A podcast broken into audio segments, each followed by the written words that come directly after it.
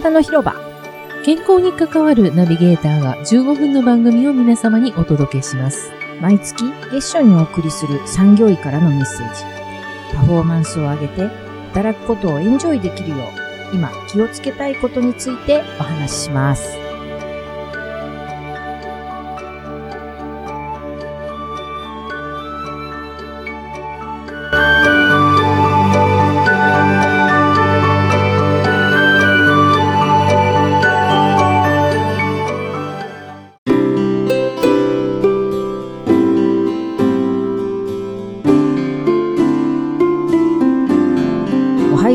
います。はい、おはようございます。マスコ先生、はいどうぞよろしくお願いします。よろしくお願いします、原さん。はい。お元気でしょうか？はい。暑いですね、毎日。G ですね。暑いですね、やばいですねで。も全然雨降らなかったもんね。そうなんです。今年結局から梅雨だったので、ちょっとそこは心配ですよね。あの関東近辺、ね。関東近辺がね、ね。他のところはもう大変。秋田もすごかったみたいですしね。西と、西日本とかも。極雨が端になっちゃったね。そうなんです。どこかに集中してそう降っちゃってなんです。こんな降り方考えられないですよね。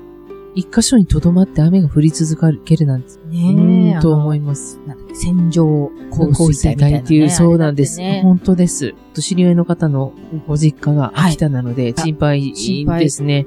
なんとなくね、天気のはい。変化も感じるし、昔のお天気って、一日ずーっと暑いと、はい。だいたい夕方になって夕立っていうのがあって。あ、そうです。ね。ちょっとざそれで。ーっとね、お湿りりがあってみたいなのって。それでちょっと気温がスッと下がって、うんそういうバランスの取り方が今、はい。しなくなってるからね。そうですね。また来週ぐらいもずっと暑いらしいですけど、もう台風が、高気圧が強すぎて台風が上がってこれないあみたいですからね。そういうことなんだ。そうなんですって。うん、そうなんですって。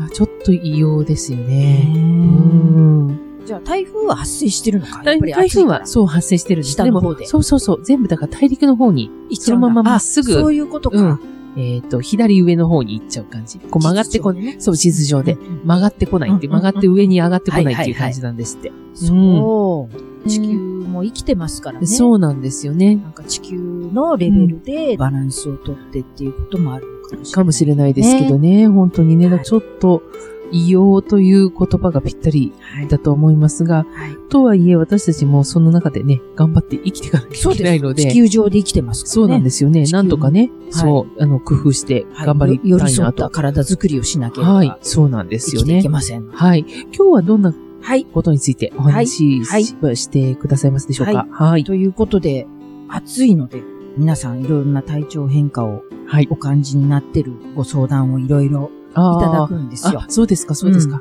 その中で感じたことはい。と、それに伴って気をつけていただいたらいいなと思うことをお話ししたいなと、はい。お願いいたします。えー思いま。す。夏の体調管理ということで、もう本当に今、うんみんな聞きたいところだと思います。熱中症とか、この暑さ対策みたいなものは、もうはい嫌っていうほど、いろんなところで情報も出てるし、うん気をつけましょうって毎日毎日はい。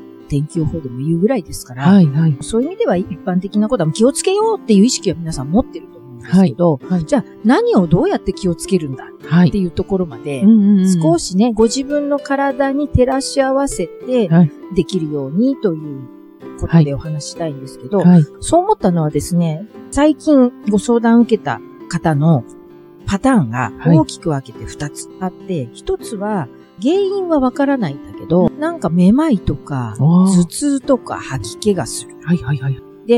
心配な方はもちろん受診をして、でも特に大きな異常ないですよって言われる。はいうんえーそこまでじゃない人はめまいを感じてるんだけど、とりあえず様子見てるっていう人。で基本的には大きな病気がないという前提のもとですけど、体調不良を自覚して、なんででしょうっていうふうに相談に来る方が一つのパターン。はい。もう一つのパターンは、暑さで熱中症っぽくなった。あ、実際にね。あるいは熱中症で受診をして、うん点滴の治療も受けた。うんうんうん。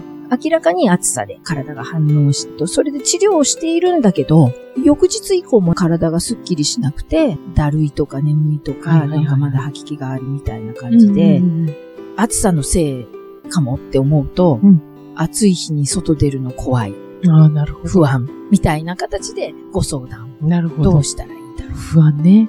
う。わかります。また繰り返しちゃうんじゃないかっていうことでね。そう、そういうのがメインでっていう、この大きな2パターンあるんですよ。なるほど。これ、その、本質的には体の話だと思ってるので、なるほど。その体ですね。二つ目のパターンであっても、うん根本は体のケアが必要になるんですね。う。うんん。というのは、もちろん他の要因があれば別で大きな病気がないと仮定して、うん。この時期の体としてそういうことが起こっているうん。場合は、夏で影響を受けて、一つはその栄養がしっかり取れてるか、体がこの暑さに耐えうる体の働きになってるか、うん。働きをしているかという意味で、栄養がしっかり取れてるか、う脱水になってないかってすごく大きいんですよ。はい。うんで、この二つを整えるために大事なのがお腹の調子なんです。なるほど。夏バテってお腹が疲れたり、うん。お腹が弱ってる時。に起こってくるので、そういうのがないかどうか一度皆さんがご自分でチェックしていくっていうことは大事はいになると。はいはい。うんで、特に今この暑さの中大事なのは、タンパク質とミネラルとうんビタミン。うん。他も全部大事なんだけど、暑くて喉越しのいいものを取りたくなるので、そうするとそうめんとかね。そう、水っぽくて、ね炭水化物になるんですよ。ですね消化のいいもの。そうですね。炭水化物が悪いわけじゃないんです。うん。だけど、取りすぎちゃうと、うん。バランスが悪い。なるほど。炭水化物ってエネルギーにしかならないので、うん体を作る元が入んないんですよ。なるほどね。そうするとタンパク質ですよね。そう。もちろん油も適度に大事なんだけど、基本的にはその、タンパク質って全部に必要、体の細胞一つ一つ構築していくにも必要だし、酵素とか、うん。ホルモンとかのものも全部タンパク質必要なんで、うん。うん。これが足りてないと全部働きが落ちちゃう。そうなんですよね。で、酵素が十分に機能しないと、うん。栄養を吸収するときにも酵素が必要だから、はいはいはい。そもそも酵素が足りてないと、うん。食べても吸収できないって話になるか余計悪循環に入りやすいっていうことになるので、ええちょっとずつでもちゃんとタンパク質。で、この代謝に必要になる重要なミネラルとかビタミンをしっかり補給して、なる必要十分な材料を入れてあげるっていうのが一つ。あとはもう一つは水分ですね。うんで、この水分の代謝もタンパク質も大事なんですけど、まあ、単純に水分うんの流れということからすると、どれぐらい水分を入れてどれぐらい出てるかっていう。はい。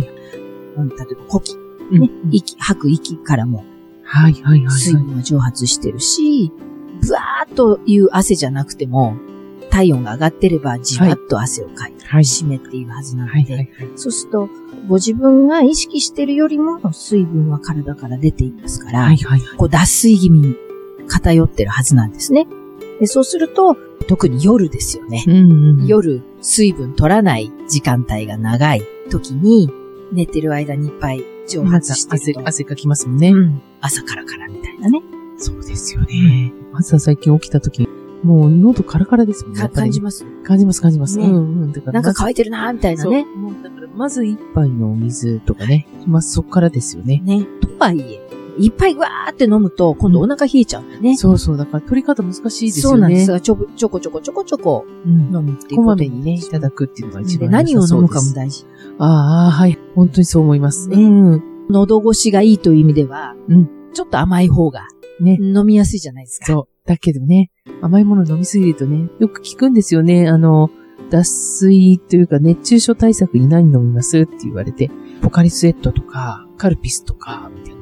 えー、なんでみんなそんな甘いの飲むんだろうってびっくりしますよね。うん。糖分一気にガーッと入れちゃうと、それこそインスリンの問題というかそ、です当地が乱高下が激しくなって、余計にね。ね、糖尿の予備軍作っちゃうような感じになりません、うん。よくないですよね。あとはうん、逆にね、うん。反応がいい人は低血糖になっちゃうんですよ。はいはいはいはい。下げすぎちゃう。下げすぎちゃうとね、インスリンが出すぎてね。で、そうするとね、さっきの乱高下じゃないけど、うんまた体が、血糖、インスリン出て血糖下げちゃったって言うと、また欲しくなるから。そうなんですよね。欲しがりますもんね。うん低血糖も怖いですしね。突然パタンって倒れちゃったりとかって、低血糖。低血糖で症状が出るようになったらいいんだけど、うん。症状が出なくて血糖値が低い状態が続いてると、あイライラしやすかったり、不安になりやすく、精神症状も出やすくなるし、そうか、そういうところも関係するんですね。うん。なんとなく疲れやすかったり、だるかったりっていうのもあります。はいはいはいはい。もちろん低血糖の症状が出ちゃうのもあれだけど、うん出なくてそういう状態が続いてると、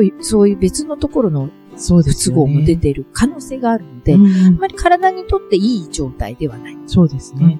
そう、だからできるだけ甘いものは取らないように、もう私も心がけていて、まあ大体お水と、あとは梅干し、うんとか、塩分ね。塩分ですね。あの、そうそう。あとお塩ですね。うん。うん。やっぱりそこかなっていう感じはします。夏はどっちかとそっちの方が不足するので、ねそうですよね。汗かいかくとね。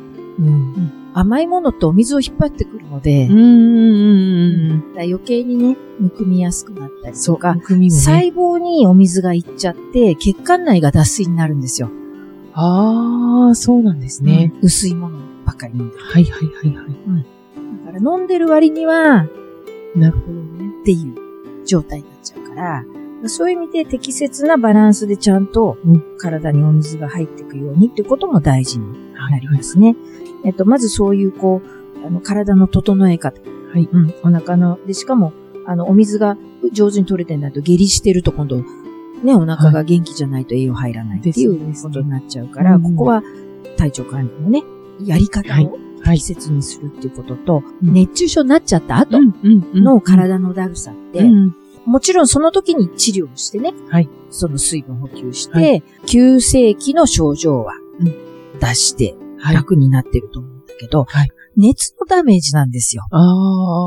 体に熱が上がっちゃって、はい。のダメージだから風邪ひいてうん、高熱が出た後みたいな状態と体的には一緒になるわけです。そうか、そうか、そうか。